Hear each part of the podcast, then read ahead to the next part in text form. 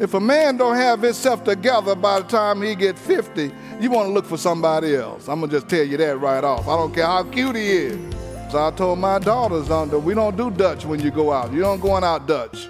When some guy want to take you out, if he can't afford to feed you, don't go with him. Don't go Dutch even if you want to. Just make him pay. I don't I'm kind of in between jobs right now. Well, if he's in between jobs, you ought to be in between phone numbers. This is Jerry G. Martin, and welcome to the Light of the World. If you are a man, I want you to pay close attention to these messages. After the broadcast, be sure to stay tuned for some exciting things that we have coming up this weekend. In fact, it's not just for men, it's for the whole family. After this message today, we're going to share with you how you can come and be a part of what we're doing right here where your whole family can have a blessed time. Now, come and go with us as we walk in the light of God's Word. We've been looking at the first letter that Peter wrote to the church. Sometimes we can get the feeling when we read the Bible, especially in the New Testament and the letters and the writings to the church, if we're not careful, we just do not consider the makeup of the congregation and the issues and circumstances that the people in the church were going through. The writers, whether it's Paul or Peter or John, are looking and reflecting their letters to the particular issues that are going on in the church. The book of First Peter uh, begins by telling us who we are in Christ, and then it tells us that we have a new birth in Christ, not by gold or silver or precious stones, but by the precious blood of Jesus Christ. He tells us that we are born again, and then he goes and tells us that we are a royal priesthood, a holy nation, a people belong to, that belong to God, so that we can show forth his glory. Chapter 2, he continues on to tell us how we should function in society. If we, as believers, are going to maintain an exemplary testimony in this unbelieving world, we must live blamelessly in four major categories of our social interaction. Now, if believers are going to be different, and let me just say this the Bible expects us to be different than people who do not know the Lord. Just in case you didn't know. He expects us to be different. He expects us to be light in a dark world. He does not expect us to conform to this world, but to be transformed by the renewing of our minds. In fact, Paul goes on to say we need to present our bodies as living sacrifices, holy and acceptable unto God, which is our reasonable service or our spiritual act of worship, the NIV says. So he expects us to be different. In fact, Peter in his letter says we are aliens in this world.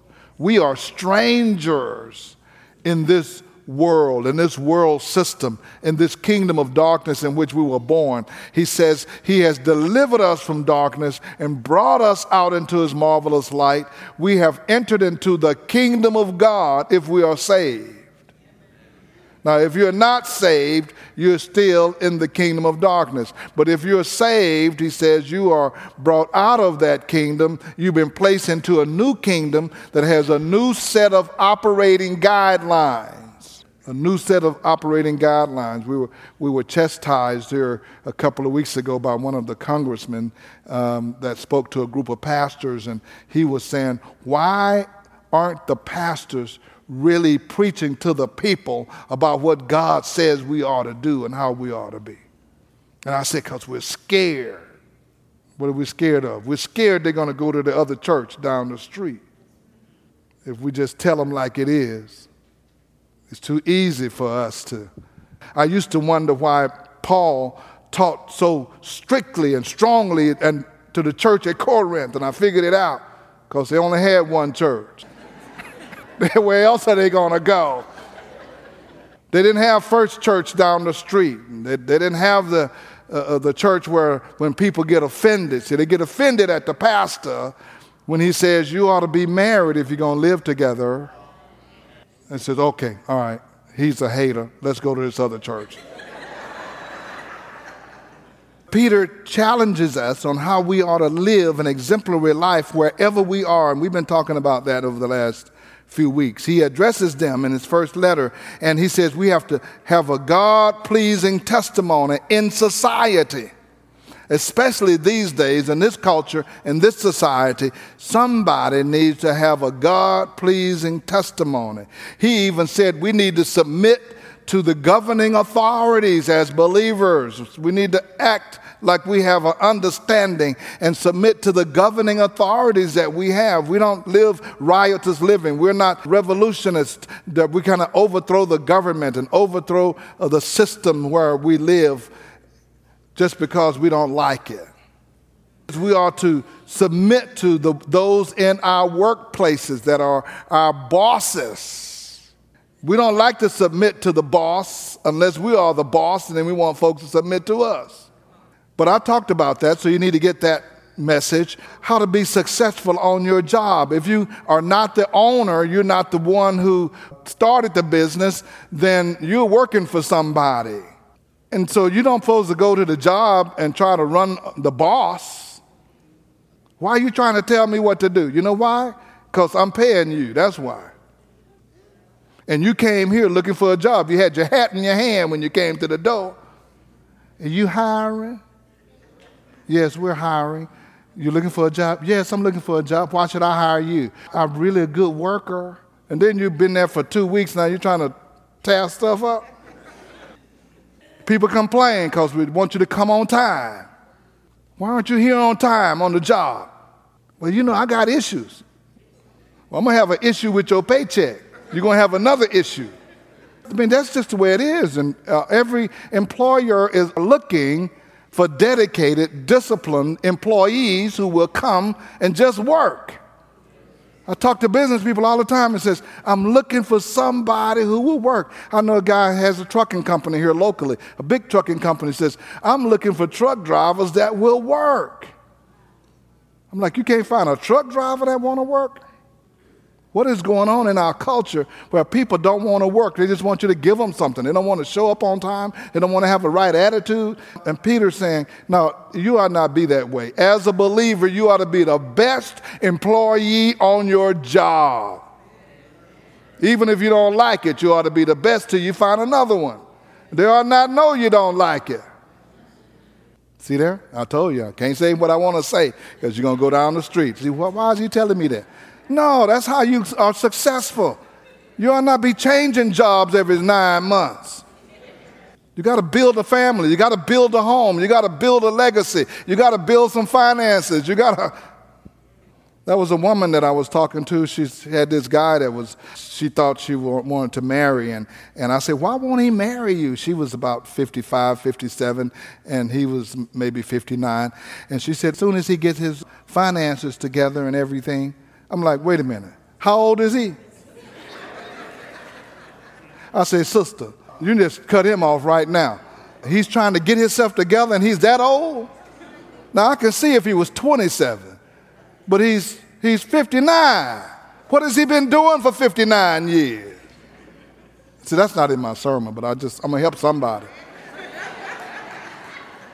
If a man don't have himself together by the time he get 50, you want to look for somebody else. I'm going to just tell you that right off. I don't care how cute he is. I don't care what he's saying. Well, you know, brother trying to make it, you know how it is for the black man. No, I don't know how I know how it is for that black man. So I told my daughters, don't, we don't do Dutch when you go out. You don't going out Dutch. When some guy want to take you out, if he can't afford to feed you, don't go with him. Don't go Dutch even if you want to. Just make him pay. Yeah, that's what he's supposed to do. He asks you out. I'm kind of in between jobs right now. Well, if he's in between jobs, you ought to be in between phone numbers. Okay, I'm in between. When you get a job that you've been on a while, then maybe we can talk. Where was I? God is looking for us to have a testimony in our society. Believers ought to be the best employees that people ever have. You ought to be praying for your company's success. You ought to be praying for your boss, praying for your coworkers, praying for the safety and viability of your company. You ought to be praying for God to give you wisdom to be successful wherever you are. The place ought to be blessed because you're there. The Bible says He wants you to be a blessing as you go out and a blessing as you come in. You're blessed because I'm here. Some people can't even invite anybody to church because your attitude's so bad on the job. They don't even know you go to church. You go to church. Peter goes from our general society to our workplaces and to our family. And the opening section of chapter 3 deals with another unit of social structure, and that's the family. And that's where we're going to focus this morning. Peter directs six verses to wives' submission to their husband. And then he used one verse to talk to the husband about serving the needs of their wives. And that seems a little bit out of balance. Six verses to the wife, one verse to the husband. But in Peter's day, when a wife became a Christian, the potential for difficulty was much greater than if the husband became the believer first. A lot of these women in the church were coming to the Lord and their husbands were not coming to the Lord. That was a problem in the church, not just because their husbands stayed home, because in that society, when women became Christians without their husbands becoming saved, the women ran the risk of the husband being embarrassed or shamed by what was a view of an act of defiance by the wife. Your wife did what? She went and joined another religious group. She made that decision on her own. You didn't approve it. And so there were some issues there in the church that Peter recognized and he was addressing. One of the major struggle among a segment of our church is the management of the relationship between two married people, one of whom is saved and one is unsaved. One is saved and one is unsaved. And we still have that situation today. We have a number of women in the church who have committed their lives to the Lord and their husbands are unsaved. They, they stay home, they don't go to church, and they're not that interested we have quite a bit of that in the church. We do not have so much the other way around. This is what I've noticed as the pastor. We have a lot of women that will attend church and their husbands do not. Whenever we find a man who is saved, there are very few, if any, men who are saved and attend churches. They're married and their wives do not attend. This is Jerry G. Martin. I certainly hope you've enjoyed this message as we have begun a series to speak to the heart of men. And we began by sharing with you from the scriptures what God says to the husband and to the wives in their relationship one with another. If you would like to hear today's message in its entirety, you can do so by going to our website at lowcf.org. I am inviting every man or every male to come and be our guest on this Sunday, February 11th. I know the country is getting ready for the big Super Bowl game, but we're going to have a football Sunday where we're going to share the message and the love of Jesus Christ in the context of football. I want you to come. If you have played football in middle school, high school, college, or professional, I want you to be my guest. We're going to pray for you, whether you've played in the past or you're playing currently. Join us, and we're going to ask God's blessings and goodness and favor over you. Wear your favorite team jersey and then stay around after service, and we're going to have a tailgate out in our parking lot. There will be food, fun, and fellowship. It will be no cost to you. I want you to join us this Sunday, February 11th at 10 a.m. We're at 16161 Old Humble Road. Come on out and be my guest. You will not regret it. God has something in store for you. Now, let me mention that the Beacon Bookstore is right here on our campus at the Light of the World. If you need Sunday school supplies, communion supplies, books, Bibles, and any kind of resource, you can call the Beacon at 281 441 2885. 281 441 2885. Now, for the light of the world, this is Jerry G. Martin saying, May the Lord our God richly bless you, and we'll be with you again next time.